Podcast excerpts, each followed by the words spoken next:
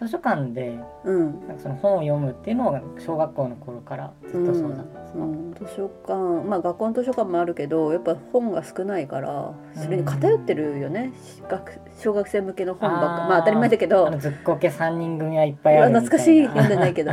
あの、うん、青い鳥文庫だったり、うん。まあ、あとは古いなんかシャーロック・ホームズとか。まあそれは読んでたけど、はいはい。まあ図鑑系がまあいろいろ揃えてはくれてたと思うけどうん。まあ爆笑もね場所もそんなにないしうん公立の図書館よりは少ないじゃん。うん。だからやっぱりまあ図書館に教室の一室ぐらいの広さ。今から大人が行ったらどんだけ狭いんだうんみたいなふうに思うぐらい。まあでもそれでも借りてたけど、うん。学校でやっぱ物語系を借りてたかな。森の何だっけなんとかの森人とか、精霊の守り人あそれかな、うん。うんとかシャーロック・ホームズとかうん鈴宮春日とかは学生ぐらい？うん、うん、俺らが小学校の頃はなとかったかな。かちょっと読んでたかな。当時そのライトノベルとはまた違うハードカバーの「ハリー・ポッター」とかが出たりしてそういうファンンタジー外国のファンタジーとかそういうのがなんて読んでたかなそこら辺のくくりを。なんか読んでた気がするんだけど、うん。なんとか。とかがバーッと出てて、うん。まあ、そういうのがよーすくって書かれてるし、うん結構みんな読んでたからかな、うん。三国志。あーあの日本の歴史漫画シリーズ学研とか。ああ漫画ああいうのはやっぱりいっぱいあって、はいはいはい。まあ、たまに読んでたりとか、うんうんなんかその今でもやっぱりその縄文土器の時代の人々とか服装とかっていうのを思い浮かべるとやっぱりその漫画で当見た ワンシーンがやっぱりベースになって出てくるっていうその白いこう本当に簡単なうんうん。服？なんかはい。羽織るぐらいの紐でこうまとめるみたいなそうそうそう。腰も布で、絵の方がいい時ってあるよね。なんかリアルなうん、やっぱり印象に残るっていうの。がやっぱりその絵の方が適度にこう情報量がそぎ落とされていて、うん。一つ一つのその印象みたいなのは、うん。漫画の方が印象に出たりはする。うん。漫画うち置いてあったかな歴史。あとなんか学級文庫ってなかった？先生が選ぶのかなあれ。こ学は級の後ろのあ方にのクラスの、うんまあ、前とか後ろのちっちゃい棚に数冊ぐらいあったりはしたかな。なんかぶ本当にちっちゃめの文庫みたいなのうがん20冊ぐらい、あった。先生が選んでたのかな。あれもたまに読んでたよそういうのもあったし、あのなんか朝の読書時間みたいなのが小学校だか中学校の頃に 少しあってたあった。小学校じゃない？と読んでたことがあるねえ僕いないな。なんか結局なんかあんま好きじゃないクラスのこう前にある学級文庫の中から選ぶから、あんまりこうどれも長続きしなくて、なんかちょっと読んだ覚えはあるけどでも最後まで読んだ覚えはないみたいな、はいはい。残念なんですですよね。あそうそうそう。話が飛んでもいい。前にさあの新井紀子さんの AI がどうだろううんうんっていう話の流れでうん。リーディングスキルテストの話があうんって、うん新井さんのなんかブログかなんかで今の子供は飛ばし読みをすごくしていてうん。よく理解してないみたいな話があったと思うんだけど、で振り返ってみると、うん。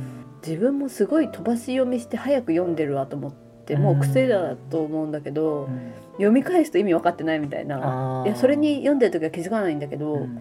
本当に理解してるかどうかってあんま考えないで読んでたから、うん小説とかはさ飛ばし読みでも大丈夫なんだよね。うん。っていうか読めばわかるし、うん。みたいな。なんていうか困らないよね。いろんなところでまあ、保管されていくから。が楽しめれば別にそれで、でもなんかがもうちょっとこう小説とかじゃなくて、うん。うんなんでしょう「三星雨とかとは」とか「紫外線とは」みたいな本を読むときに飛ばし読みしてるとと途中で分かんなくなるんだようね。ん、勉強寄りの本そうそうそうはそう。どっか積み重ねがないとそれ以降全然理解できない。うん。そういうあだからなんかこれは癖だからまあ気づいたから直しゃいいんだけど、うん。なんかそのそういうことを思う時はやっぱりある？あってなんかその家電とかなんかソフトとかの取扱説明書みたいなのを見るときにうんうん。例えば組み立てとか、うん。まあ、使い方うん。教えてもらうときに、うん。全部こう文章でバーって書いてある場合と、うん。あと例えばなんか IKEA の家具みたいに、うん。組み立て方法が全部イラストみたいな IKEA の家具とか例えばプラモデルとか別に文章なくてずっと例えばうん何番のこのパーツをここと接着しますとかここを回しますみたいな。もう全国あの世界各国に配るから例えば IKEA の家具翻とかは訳するのが大変だから。そうもう文章がなくて全部イラスト。そういうのすごい分かりやすいんうんうんうん。一瞬でこうパッと意味が入ってくるからすごいこう快適ではいはいはいはい。そういうのに慣れちゃうと文字ばっかりの説明書がうんすっごいねもう読みづらいっていうか読めないよね。読めない、うん、文章ってまどろっこしいなと思って、うん。確かにでも別に文章である必要ってなくて別分かればいいんだもんね説明書とすれば例えばこのパーツとこのパーツを組み合わせるみたいなことが分かればいいから文章じゃなくてむしろ絵の方が直感的に分かって、うんうんうん。うん言葉で書かれてもねこどれってその説明書を作る方も、うん。こういう動きを文章にして書いてこちらも文章から想像してやっと接着できるっていう、はいはい。なんかこうややこしさはある。